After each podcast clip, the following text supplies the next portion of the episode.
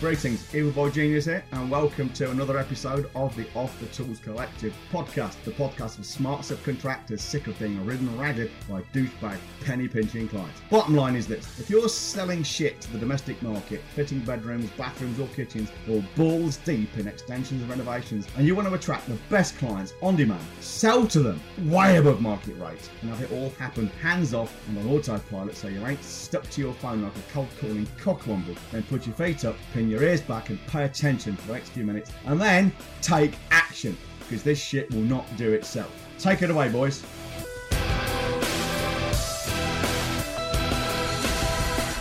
Welcome to episode 44 of Who We're Going to Fucking give up. today. well, all right, I'll, I'll take that. I'll take that. Oh, yeah, just give up. Is that what you do in the gym? Because No. a little birdie, a little bird just told me, listen to this, everyone. Connor, I mean, I, I'm, I mean, if you listen, listen to this, you can't see it, but I'm talking to Connor now. I, I can see him. And he actually looks more muscular than he did yesterday because Connor's been to the gym today. He looks like a right fucking beefcake. I'm a beefcake baby. I've had chicken breast. I've got some protein on the way. Ooh. Yeah, I did a workout for the first time in over a year today. Bloody hell. And- How did it feel? You're going to be so. What did you do? I'm just following a. I just needed something simple because I always overcomplicate things. I always research it to the the nth degree. I've Uh, I, noticed. s- I s- I stick to it for a little while and then I go, oh, fuck this, and I blow it up. So I was like, you're not doing this this time, Hey. Connor. Go on. Got go. Speak to Phil. We've got our own resident PT. I, I will do eventually. I just need to build the habit first. Otherwise, I know what I'm like. I if I don't have the habit there, there's no point paying someone because I'll just be like, fuck you, fuck this, fuck that. I need to have a good sort of routine there already and then I build upon it.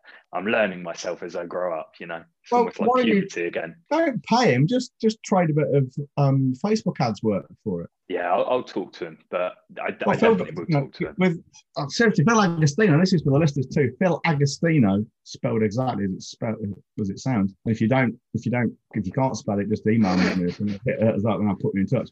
Phil If you can't spell it, go kill yourself. I worked for years to try and get my six pack until 2016. I always got so far and never quite hit it, you know. And then within five months of working for Phil at the age of 51, 52 or something, 51, I had my six pack, almost 52. And I could have done it in probably three and a half, four months if I hadn't had a couple of niggling injuries and a couple of breaks while I was traveling. Fucking remarkable.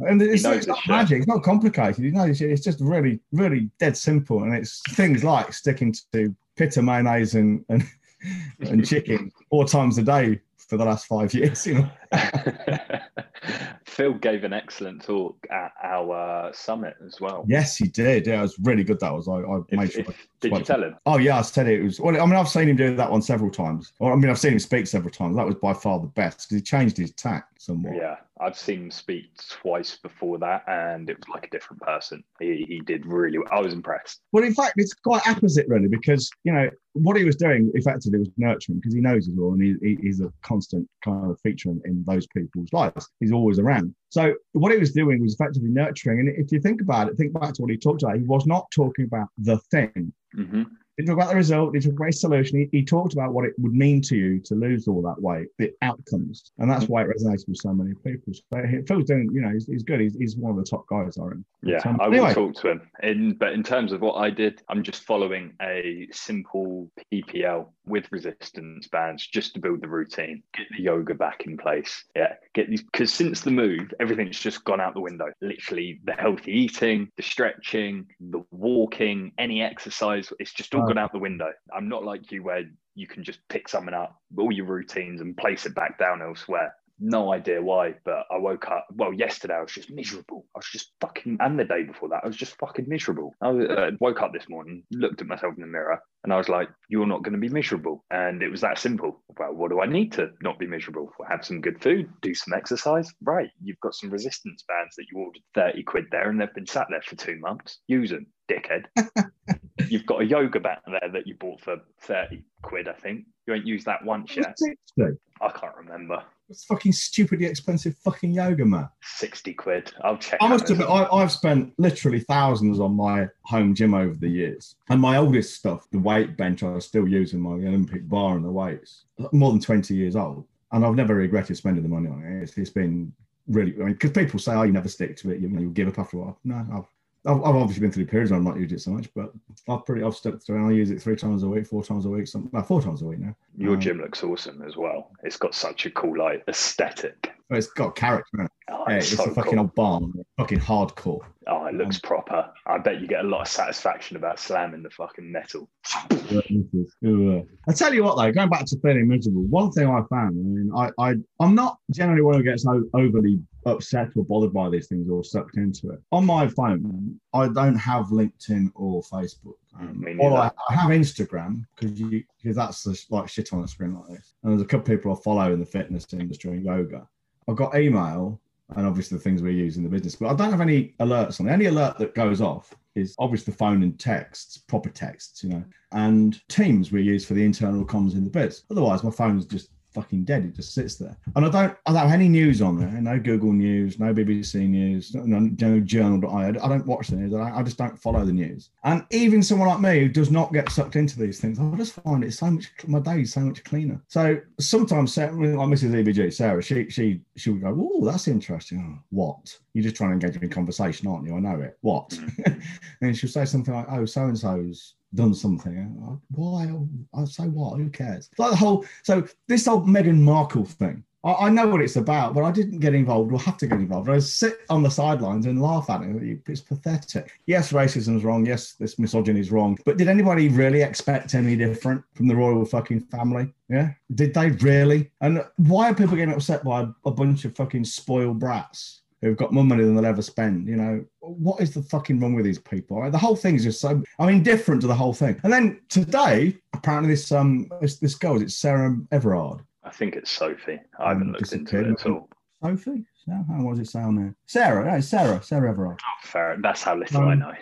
It, my, my LinkedIn feed and, and Facebook, and I logged on this morning to see what's going on. It, it just exploded, and I didn't even know she'd gone missing, to be honest. But what I do, what I have noticed is again, and this is another reason I steer clear of the news because people are irrational. And the news is full of irrational people. Right now, we've got the found human remains where they've not confirmed it. Certainly, the last I saw, they've not even confirmed it is this woman. That's the first thing. Second thing is they've arrested a police officer and he's being questioned. He's not been charged, he's not been convicted. All of a sudden, people are vilifying men again and indeed saying, if you can't feel safe from the police, who can you feel safe from? You know, we have due process to stop things like this because these things, you know, in, in an uncontrolled world without due process, you have people being strung up from lampposts because of the hysteria. And, you know, it's impossible it seems to have a rational debate about any of this because you've got women saying, and it is nearly all women saying, if you're not with us, if you're not speaking out, if you're not speaking out in the way we want you to speak out, then you're against us. Well, I don't think what they're saying is correct. So I'm just not going to get involved. And it's a shame uh, because they could actually benefit from someone like me because I'm, I'm in complete agreement with their ideals. You know, violence against women is wrong and men should be bringing up boys not to abuse and commit violence against women, and they should be bringing up girls to report and stand against violence and not be afraid to talk about it to parents and teachers and all the rest of it. Absolutely, I'm in complete alignment with those those goals. What I'm not in alignment with is they want the way they want to do it. I've even seen people saying men should not dress in a certain way aggressively. Should some people even say they shouldn't even have a, a- aggressive, whatever that means, haircuts and wear aggressive jewelry and have tattoos tattoos. Well, that isn't a million miles away from saying a woman shouldn't walk around in revealing clothes because of the effect it has on men, is it? Yeah, that's a dangerous thing they're saying. Well, yeah. So I absolutely, and I won't, I won't get involved in those kinds of conversations because as soon as you say, I agree with what you're saying. However, I've got a slight, you know, an objection to something you're saying. Oh, you're just that guy. You're not racist, but kind of thing. I'm not getting involved in that. And if you want, you know, you can tell me what you want, and you can, or you can tell me what you want me to do. You can't tell me what to do and how to do it. You can't tell me both. It's just like the same as in business, isn't it? It's like with Holly, we tell Holly what we want. We don't tell her how to do it. Mm. Get it done. You know, I think Yeah, if you know, it is incumbent on men to to raise boys to be men who are safe around women. Absolutely. I don't think it's incumbent on women to tell us how to do that. It's just Hmm. not. I, If it was- If it was, why aren't they doing it now? the thing is if you if you live on a planet with other people people by definition are irrational bad shit's always going to happen. And from what i can gather something really fucking bad has happened here and it has awakened that inner fear that every female has about walking home alone dark night and that's understandable. But the point is they're emotional and fair enough but that means they're more than likely not behaving rationally. Emotional people usually do not behave rationally because the emotions have taken over. By definition by definition. So and as you've said you know the, police officer has just been arrested. There's been no charges or any, anything raised. So who the fuck knows what's happening there? As always as these podcasts often end up at people just mind their own fucking business. We're just decent human beings. We're morally morally on track. The world would be a far better place but uh we're never going to get there. And by introducing new laws, saying this, saying this should happen, this, that, and the other, it's just like whack a mole, right? You've whacked one thing, Absolutely. another thing's going to come up. It's it's just the world we live in, and it's going to be reality now. It'll be reality. It was reality 100 years ago, and it'll be reality in 100 years uh, well, the in the future. The danger we face, of course, in anything like this is laws being rushed in to, to cater to or to pander to Vox Populi and also this knee-jerk stuff, which in hindsight proves to be more problematic. You know, you, you, things like you can, you know, it's not impossible to imagine laws against men wearing certain clothes that are too hmm. aggressive. You know, that's not beyond the realms of possibility because if they can legislate in some countries against women's clothing, well, you know, that's the precedent set of, of legislating against clothing. It's only a small step. And I'm not saying this would happen, but I know there are women out there who want it to happen because they say so. And that would be ridiculous. And after all, again, difficult as it may be for someone to get their head around, your feelings as a woman or a man are entirely on you. You know, if I'm walking down the street, no matter how aggressive I look, what I'm wearing, what my face looks like, bearing in mind I've got a very aggressive face because my alexithymia, all right? No matter what I look like, how you respond to me is entirely to you. Every woman is perfectly safe from me unless she attacks me or one of mine. You know, there's absolutely zero, a woman is in absolutely zero danger from it walking down the street. So how she feels about me and what I look like and how I'm, I don't know, swaggering or whatever, I'm sorry, that's just hard luck. I should not be expected to change anything about the way I look, the way I dress, or anything else just because somebody feels a certain way. I just shouldn't. I know it's tough, but that's just the way it is. In the same way as women should not be afraid to walk down the street in revealing clothes for because men feel a certain way after a certain age. Oh, I'm an old man. I can't have a woman like that. That shouldn't be allowed. You know, no, that's just tough. Life is a shit like that sometimes. We're men. We know what men are like. We know most men on this planet are pieces of shit. Um, Many of them certainly are. Oh, uh, it's, it's I, don't think most men, I don't think most men would use force against a woman. I would hope not, anyway. No, but I'd say most men have committed some form of sexual assault in their life. Well, I haven't. Not that I've ever been caught, anyway. no, I certainly haven't it's just rife in clubs. I don't think I've ever gone clubbing and not, you know, had a girl I know say, oh, you know, he's going around oh, squeezing I know, bums. I, I, know what you mean. I mean, the, in fact, the last guy as a doorman working, the last person I punched in the face was doing that. He'd just come out of prison. He just he'd, he'd robbed his mother's house to sustain his heroin addiction. Sold all nice guy then. Uh, came out of prison. I punched. He was long story. I punched him in the face. Two weeks later, committed suicide. So I thought that was a win. yeah. You're like one punch man.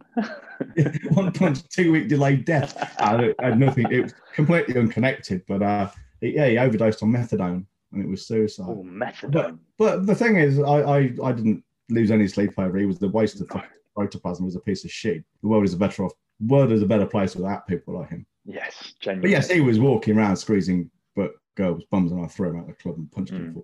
And so I believe women have pretty much every female I've ever spoken to has been sexually assaulted, minor or majorly. So I, I believe they they're entitled to feel a little bit. Oh, I'm not disputing that. No, I know you're not. I know no, you're not. not. for a second. I'm, I'm not one who's saying it doesn't happen. That's not what I'm saying. What I'm I saying was is, going to say is, but that shouldn't mean men should have to dress differently. Uh, no, no, absolutely. Very silly. Uh, no, it's. I don't know what the answer is to be honest. It, it's there not is no answer. straightforward there are things we can do to ameliorate the situation. Men should be more vocal, I think, in, in teaching boys that these things are wrong. For instance, that guy who said to me all those years ago about he just slapped his wife the night before, and you got to slap him sometimes to keep me in check. You know, that should not be something a man can should be able to feel comfortable saying to his fellow men, thinking he's going to get, yeah, that's right, that is. That shouldn't be happening. Now, those groups of men should be being brought up better than that. Yeah. And it is incumbent on men to do that. I think part of the problem is men, boys, uh, we said this before, men are brought up predominantly by women for most of their formative years. They should be around strong men who won't tolerate that kind of behavior towards little girls, pulling them, you know, running around the playground, pulling their ponytails, pulling their bunches, because that's where it starts. That's just a bit of fun. No, it's okay tickling them until they pee themselves and things. You know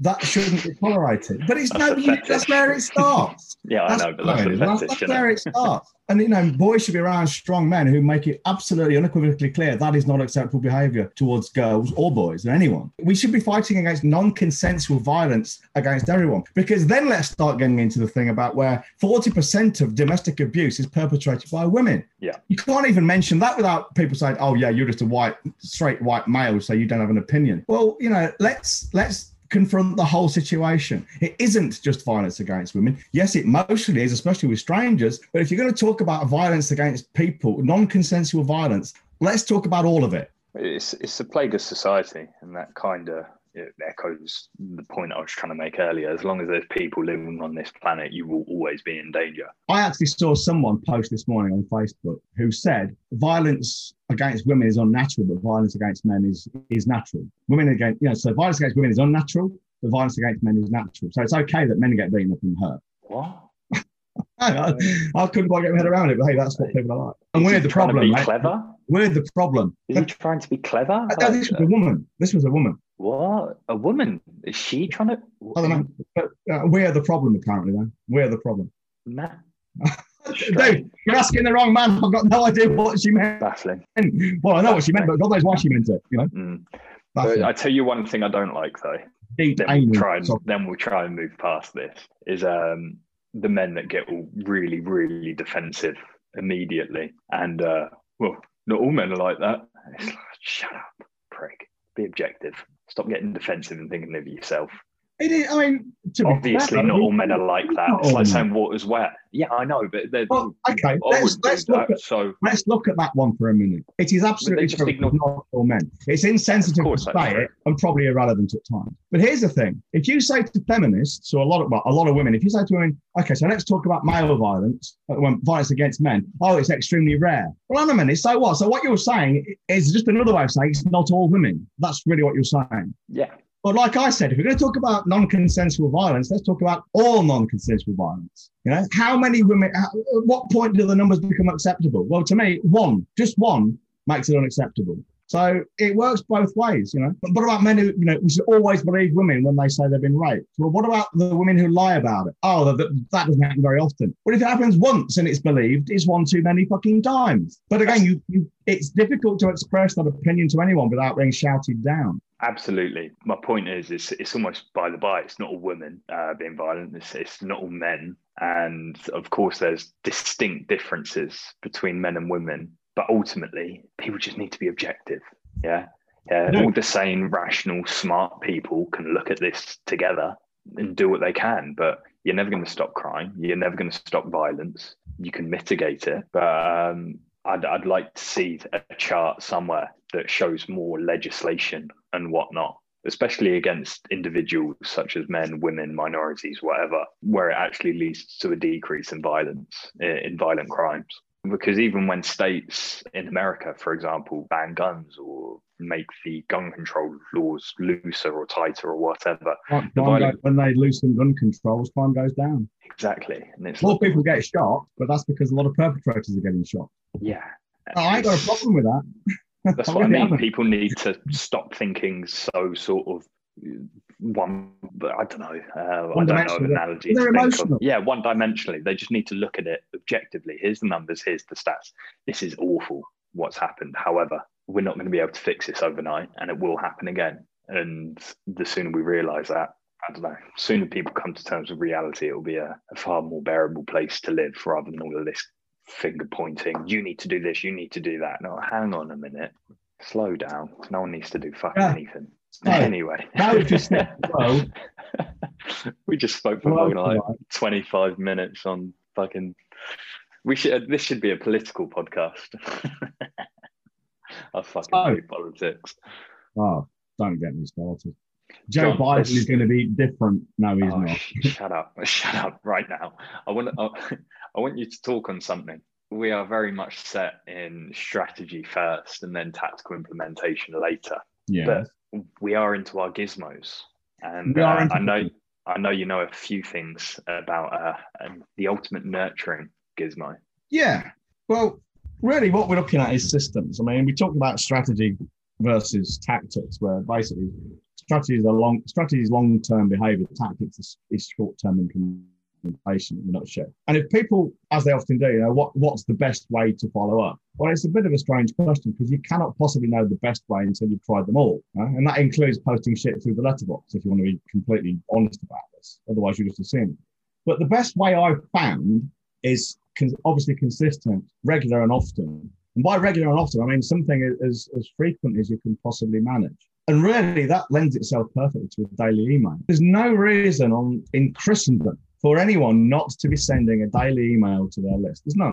It can take you as little as 10 minutes to write. Sometimes it can take you longer if you have a lot to say. But if you know, if you write things the way I've been teaching people to write these emails for more than 10 years now, you never run out of things to say because you know it's not all about the thing. You wouldn't be like a bricklayer sending a daily email about bricks every day. And I, I've written about all things. I've written about abortion. I've written about the changes to the constitution in the UK. I've, I've written emails on virtually in the last 12, 13, 15 years. I've written emails on virtually every topic you can possibly imagine, and none of them, well, very few of them are actually about what I do as a business.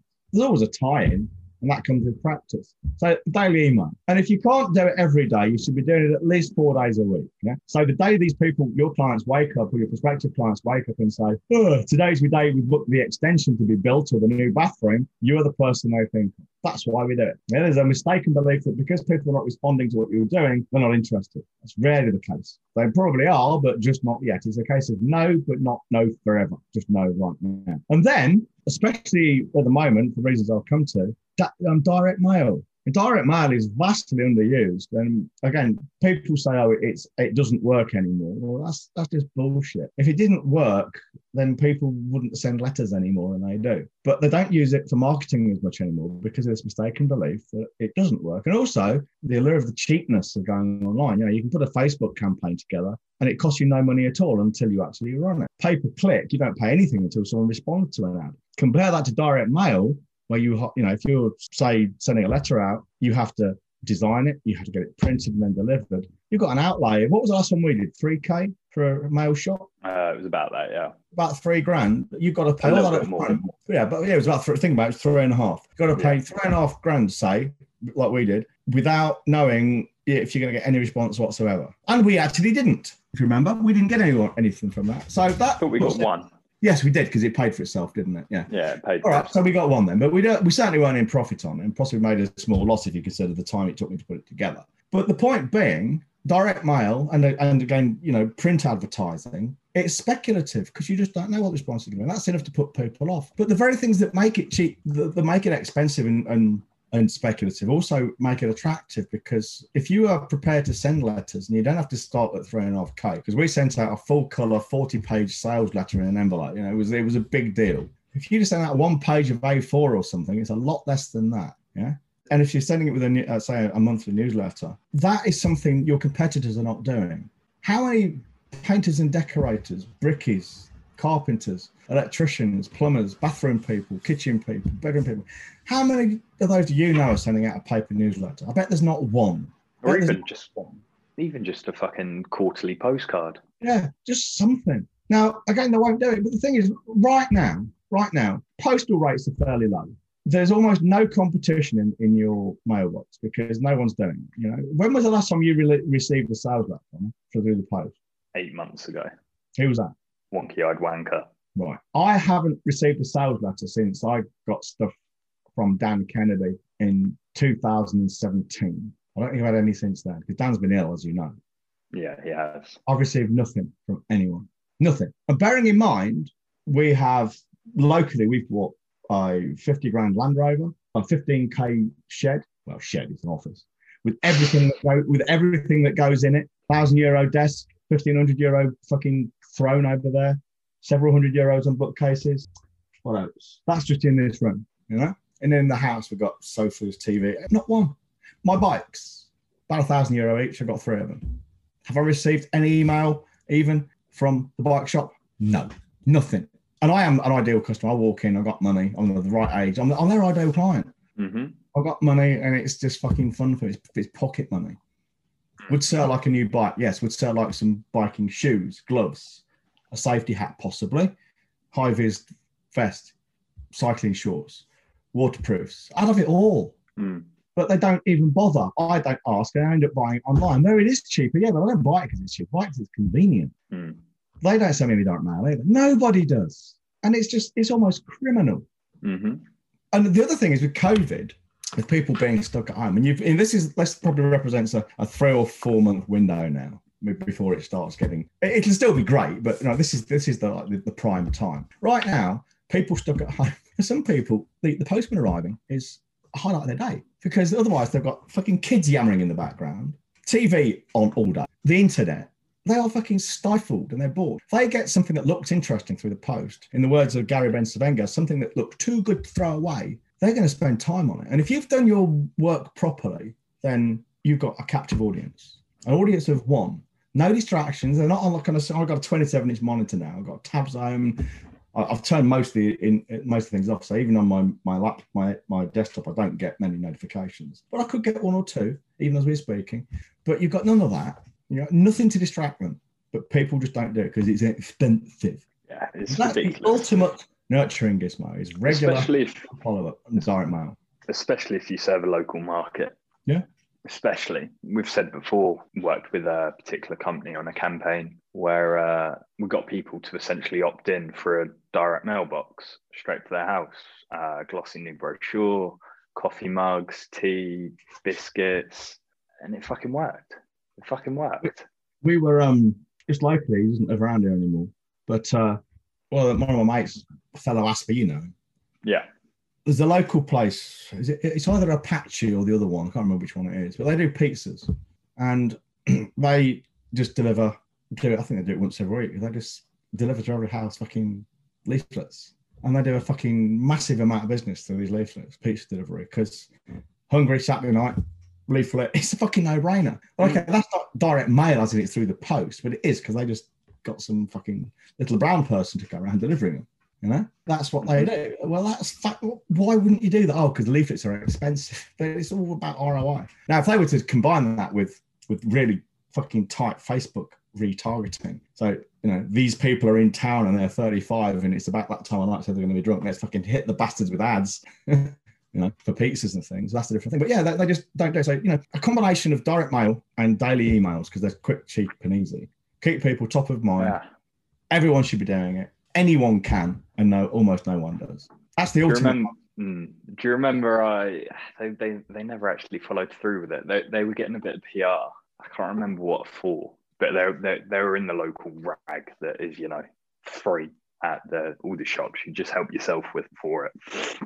Can't remember why, nor does it matter. But I remember saying to them, "All right, this is a fucking awesome opportunity. Uh, what we need is to run a Facebook ad of you holding this paper where you are on the front of it in front of like uh, in front of a small shop in the town centre that everyone would recognise. So anybody scrolling through their news feed would be like, I know that that where that is. I just thought, how powerful would that be? Not only are they sending direct mail, they're now in the local press, but let's get them online by targeting people that are in the area that are eligible for this free paper and uh, show them, hey, you know, almost like a, lo- a local celebrity. Do you want us to work on your uh, kitchen? And uh, they never went through with it. I, I, I was very upset. It was part of my whole five mile celebrity thing that I've coined that I thought existed, but I clearly dreamt about it and came up with a whole book in my head because I am certain I read a book called Five Mile Celebrity where I got this from. But no, So really, what we talk about is, is it comes down butchering F word. We use the F word a lot. Yeah. I know we, we use that F word as well, but this is the focus word, you know, because people will not focus. The the and I think it's a combination of things. A combination of ignorance; they don't know they're supposed to. A combination of ignorance and fear because they, they fear if they focus on A, they can't have B, which is true. You know, if you if you're looking in one direction, you can't look in the other. and You don't want to. What you need to be doing is is deciding, and this is what we do in the Business Accelerator, and also the Kickstart, and what we did in Phoenix, the Lockdown Resurrection. You know, we one of the first things we get them to do is to say, "Who's your ideal client? Who is it? Who is it you want to sell Mm. to?" And the more People you know, get so I think stuck. fifty-one or 50, yeah, they do, they do, Really don't they? I think I think this is fifty-one or fifty-two questions I put together with space for more if you can think of them. And it doesn't. I'll be honest, it includes things like ethnicity, um, sexual preferences, the kind of car you drive, whether you've got kids or not, all those things. And you know, and it, We have to preface it, do don't we? Huh? We have to preface it by saying, look, this is what good business is. This isn't Yeah. racism. This isn't sexism. It isn't Oh, ageism. absolutely. this is good business. And even if it is, that's not the point. The point is it's your target market. But it, it does it does make sense because if you're selling, say, the kind of hair oils that people from with Afri- African descent use on their hair, it makes sense for you to target those people wherever you can. There's no point in targeting someone like me who's fucking bald out of a sense of political correctness, thinking, well, it's only fair I advertise to him, because you're wasting your money. It is Yeah. illogical and irrational and you- you're doing nobody any favors, let alone yourself. So, and if you don't, I mean, I, I think, for instance, Phil, we spoke about Phil earlier. I think Phil would do really well targeting gay guys Mm. because they love to look buff. And Yeah. in which case, if you decide, if you say, okay, I want to target gay men who want to look fit, where's the obvious place to do that? Fucking Grindr. Mm. Yeah.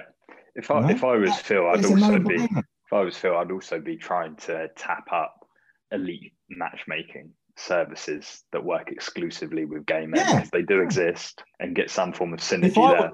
if I was Phil, I'd be fucking his girlfriend every night. That'd be cool because she's quite hot. You showed me the pictures that he sent you that you weren't meant to send on. yeah. Oh, the ones with the rabbit. Shh. anyway, send this episode to Phil. I'm going to. Don't worry, mate. Just hope Dean doesn't hear it. So yeah, you know, it's focus. It's thinking about exactly because Dan Kennedy says quite rightly because he's not stupid. Now, the quickest way to go broke with direct mail marketing because it is, you know, there's an upfront cost to it, so it's potentially expensive, is to send the the, the same thing to everyone without any thoughts about segmenting them. So you know, you, you need to do your, your groundwork here, and of course, direct mail sorry, daily email can help you do that. And here's something very simple. Now, if you're using a smart autoresponder, and they're nearly all smart like this these days, this is not back in the old days of AWeber 15 years ago when all you got was a bunch of fucking lists. Our market this doesn't know what a fucking autoresponder is, John. Okay, it's a system where you just put in someone's email address and you can send predefined emails to them. A little bit like chain letters, I suppose. Anyway, what you can do is you could say write a blog. You, sorry, you could you could write a blog post, yeah, about I don't know a special kind of bathroom, for instance, gold taps would do. All right, and you just write that on your blog, and then you send an email out to your list, just talking about that, and say, look, there's a link here. You can see some beautiful bathrooms with gold taps in. But you know, anyone who clicks through from that email is interested in gold taps, bathrooms with gold taps. You know that. So what you can then do is you can send them more emails automatically because the systems can do this automatically. You can and you can arrange for your system to send them more information about gold taps. You can also send them direct mail about gold taps, and you don't send it to anyone else on your list. You just send it to those people.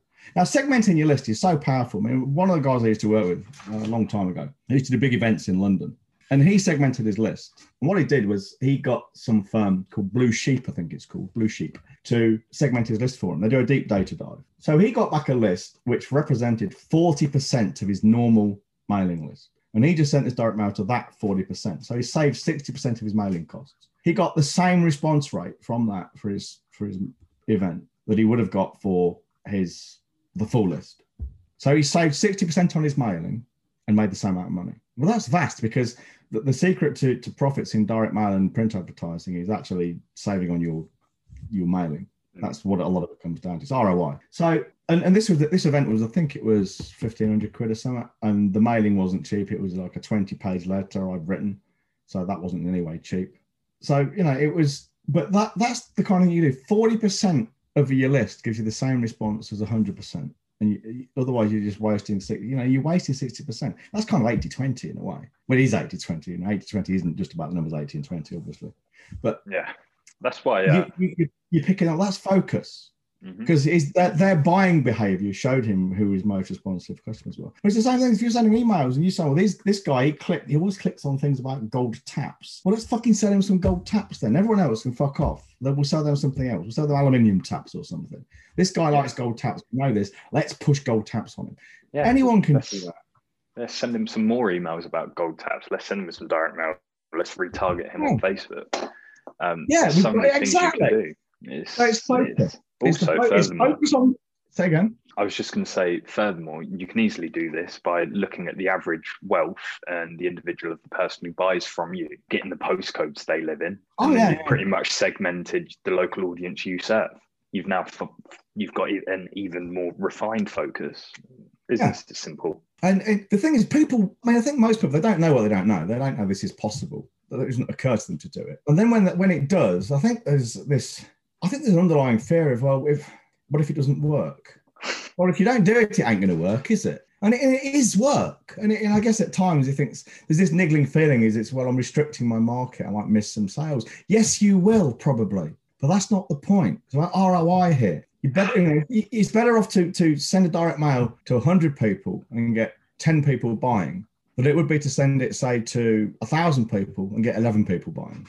We've We're trying to spoke about out, yeah, we're trying to cut out that deadwood. And you do that with focus. we've spoke about this before, and it's probably worth doing a whole um, episode about it. But one one thing we've noticed in the construction industry is there's some really fragile yet massive egos because it's not hard to do big numbers in the construction industry, and you know you will get a rush out of saying, "Hey, we you know did a million year, a million this year." There- There's a real fucking that's a real ego feeder, but you know deep down the profits aren't there, and you are worried about trying anything new that might fail that will make you look silly because you've built up this big ego on turnover where you don't even know the profits. And it's it's it's a big issue. And I don't hear anyone else speaking about it but it's one of the biggest issues in construction that we've noticed which is part of the reason we've turned our head more to focus on the domestic market because those serving B2B are just so focused on that turnover so lost It- with it their is- it profits is tougher, yeah, it is tougher. And there are some practical things like they don't get a chance in this. They generally don't get a chance to speak to this, to this the, the decision, fucking hell, the decision maker. Well, I started working with a quantity surveyor probably two or three years ago now. I think it's three years, uh, two and a half years anyway. And he he was he was quite proud of his portfolio of clients, big big ones, HS two people like that. And I and yet he was he was having the problem of you know constant price resistance and being fucked about. One of the first things I got him to do was just well change your focus. You know, what do you want, profits or ego? If you're prepared to let your ego go and drop people like HS2 or just service what you've, you've agreed to, but but focus your new clients on on businesses where you can speak to the decision maker, you can set your own fees, and that's what he did. The result is he's now selling at 312% over market rate. you know, mm. okay, he can't say I've got all these big fucking big name contracts now. Great, but he's making three times as much money. Ego is very expensive, and I can't afford one. yeah and most people go. We knew one guy, if you remember, we spoke to a brickie just after COVID started last year. really nice guy Really nice guy, got no criticism of the man at all. It was, and it, it'd been a real, I can't remember, but it would have been a real credit to our business. It'd have been great. It'd have been a perfect fit. He was doing over a million a year in turnover and didn't even know if he was profitable. He had no idea. Yeah. He could be making 100k loss and wouldn't know. And that, that isn't that scary. To me, it is. I'd rather be doing 10k making, well, I'd rather be doing 100k making 10 than, than doing a million and making none, you know? So that, that's, the that focus. You know, we've got to think about these things. Now, if you want to get really focused, and this is, you know, if you want to pick off the best clients like a sniper, what? I just like the transition. If you want to get really focused, I just liked it. It was smooth. If you want to, if you want to pick him off like a sniper. Now, let's use the, the fucking the hand the the firearms analogy here. At the top end of things, you've got the shotgun, still an off shotgun. You know, You're just firing a fucking bled out there, and you're going to hit something eventually. Not got very good range, and you hit loads of shit you don't want to hit, but you'll hit your target probably. Might not kill it sometimes, you just damage it because the range is limited. But a shotgun is a very broad weapon. Now, if you want to notch, notch, uh, notch it up a little bit, you might you might have an automatic rifle. Again, you're firing bullets in bursts of three, or maybe have them fully automatic. And still, the aim isn't great because it's being thrown around by the, the recoil and all the rest of it, and you don't have much time to aim it. So that's not a, quite a scatter gun, but you are tending to spray the fucking bullets around. Again, you'll probably hit your target, but you might hit some other things as well, and you get through a lot of bullets. But if you really want to do well, you will have the patience of a fucking snake, and you'll have something like a fucking sniper's rifle. Now you would you would be prepared metaphorically to sit in your fucking little hole under a canvas or in your ghillie suit for two days, pissing in your own underwear just to get a single shot at your target with a Barrett M82 sniper's rifle. I think the furthest confirmed kill is over two miles done a couple of years ago by a Canadian soldier. Well, that is the epitome of of my. I mean, two. The bullet is in flight for about five seconds. That's fucking epic. That's insane. Yeah, that is fucking epic. Um, I actually, I was at an event a couple of years ago, a very small event. I was speaking at it, and I got talking to this guy, and he was an ex sniper. And it was fascinating because whether or not you, you agree with killing people in, in cold blood, because that's what it is, let's face it, it's not the heat of battle. If you are okay with killing people in cold blood or not, doesn't matter. The mechanics of it, the technology that goes into making these bullets and these guns is fucking amazing. Um, I had a really good chat with. I mean, I was fascinated. You know, typical yeah. fucking Aspie. Wow, you shot him where? you know, but we call our bespoke system, the, the, the one we're still developing, the M82 after the Barrett sniper's rifle because what you do is you choose your targets, literally, you know, man by man, woman by woman. You find out all you can about them and you pick them off like a sniper's rifle. So, to give you an example of how it works, Dan Kennedy, he's got this set of plastic drawers in his office. And just cheapo ones like you get from Viking. Sarah's got a load of the, fucking craft stuff in there. Fuck, he does my head in and each one had a name on it, you know. And what he would do is he, he knew these people. He'd either researched them himself, or he knew them, um, or or maybe if you know in our in our world or your world, if you listen to this, you might in construction, if you you know you might you, you might look at a postcode area of affluent people, million plus houses. You might then find their names on Facebook, and you might do some research on them and eventually you, you build a, a, portfolio of what they're like what car they drive whether they've got children all these kinds of things to find what their interests are. The guy at number 16 he goes fishing every weekend and you have a draw for each of these people and what you do is every time you see something interesting about fishing you might buy the book buy the magazine clip it out the newspaper put it in the drawer and every month you package it up and you send them off so what dan kennedy would do is every month he would package up these drawers send them to his assistant and she would po- post them off so every month, these people are getting extremely targeted, non-salesy stuff for the most part on from this guy. That is the ultimate in marketing. You might think it's creepy. Some people might think it's creepy. It's not creepy at all. A pleasure to be targeted. Yeah, well, you were very is, upset when you found out you wasn't targeted. I'm going to go for a wee whilst you carry on. This is how Dan Kennedy got me into a day's consulting at you know five figures and then also into doing an event with him probably four or five months later again for he got a five figure fee out of it i made a lot of money too that was contingent on him making money i had to pay his fee first but he got me like that because what he did he, i used to send him i used to uh, do a published newsletter. I'd send him a copy every month and then i sent him a copy of my book. So he knew who i was. I was on his radar. And this is why i did it by the way. And he then he picked his moment and he sent me I, I, mentioned in one of my newsletters because he did read them then. Shelley read, read, read them. He read in one of my newsletters that one of the things I want to do is be, be, a published fiction author. And this is vanity, pure vanity. I want to be published properly, not vanity publishing, not for money. I don't care if I get money for it. I want to be published by a publishing house. So can, that's just one of the things to tick off my bucket list. He saw that and he responded by sending me a copy of his own fiction book with some unsolicited advice on how to go about it. And then at the end of that, he said, Now, true business. And that's what kicked it all off. I've been reading your newsletter. Why don't we do something together? And that was it. Well, that was classic M82 behavior. Yeah. Chet Holmes calls it Dream 100. If you, if you go on to Google, uh, sorry, onto your, uh, fucking hell, YouTube and Google Chet Holmes, H O L M E S, Chet Holmes, Dream 100, video comes up. It's only about three or four minutes. Um, also, it's one of the chapters, might be chapter six, possibly chapter seven or something in his book, The Ultimate Sales Machine. The book itself I find quite irritating at times, but that one chapter is pure gold. M82, Dream 100, call, call it whatever you like.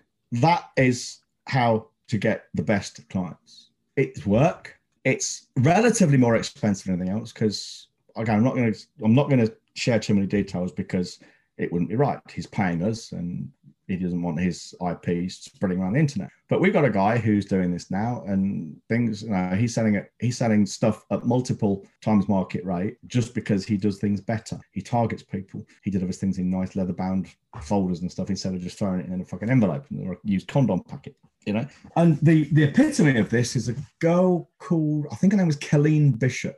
Again, I'm going back about a dozen years now, where she hand wrote a long copy sales letter. I don't know how long, how many of these she wrote, but she wrote a lot of them. You're probably talking of 30 or 40 of them. So it was a big job. And she mailed it out. And each letter, although it obviously had a, a common core to it, each one was bespoke to the person it was going to, just like I'm talking about now. It referenced the house they lived in. It referenced their habits, all those kind of things. Could have been creepy and stalky, but wasn't. If you, if you take, you know, if you saw what I mean. And she made a million dollars off that mailing. So the question then is if you knew for sure you'd make a million dollars, would you write handwrite 40 long copy sales letters? I probably wouldn't because I hate handwriting. But you know, the overriding lesson to take away from this is the more personalized you can make your marketing, the more personalized you are willing to make your marketing, the more effort and time you're willing to spend on it, the more money you're going to make. We don't do it now because the ROI wouldn't be there but I have no no problem admitting to anyone listening to this. When we get to the point when we launch Aurelius Boardroom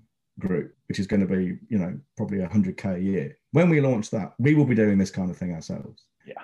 Because we know the more, well, that as Dan Kennedy again says, you know, the one who's prepared to spend the most to acquire a new client always wins. Now that sounds a bit daft when you think about it, but it's predicated on understanding what he's actually saying, and that is you know your numbers. Now, if we know say on average, out of every 100 people we approach, one of them comes on board for 100K. We could spend 50K on marketing to those 100 people. That's 2K each and still be 50 grand in profit. No one in their right mind is going to spend 50K on marketing like that. No. But that's because they don't understand what they're doing. And, and things like, you know, you, you want to, if you're selling high end stuff, and we're not talking necessarily hundreds of thousands of pounds, you're selling, say, 10K kitchens, 20K kitchens. I don't, I don't know what a high end kitchen would be. Say, say 20K kitchen and you're making a, a 10k profit on it, which is not out of the question because we know people who are doing margins bigger than that already. So you're making 10k for a kitchen. Why would you not spend a thousand quid to get a client like that? Why wouldn't you? You'd be stupid not to because you would just put the price up, and that allows you to do things like send video postcards. And they're 20 pounds. You're not paying 20 quid for a fucking letter. Why are you an idiot then. You can send 100 for 2k.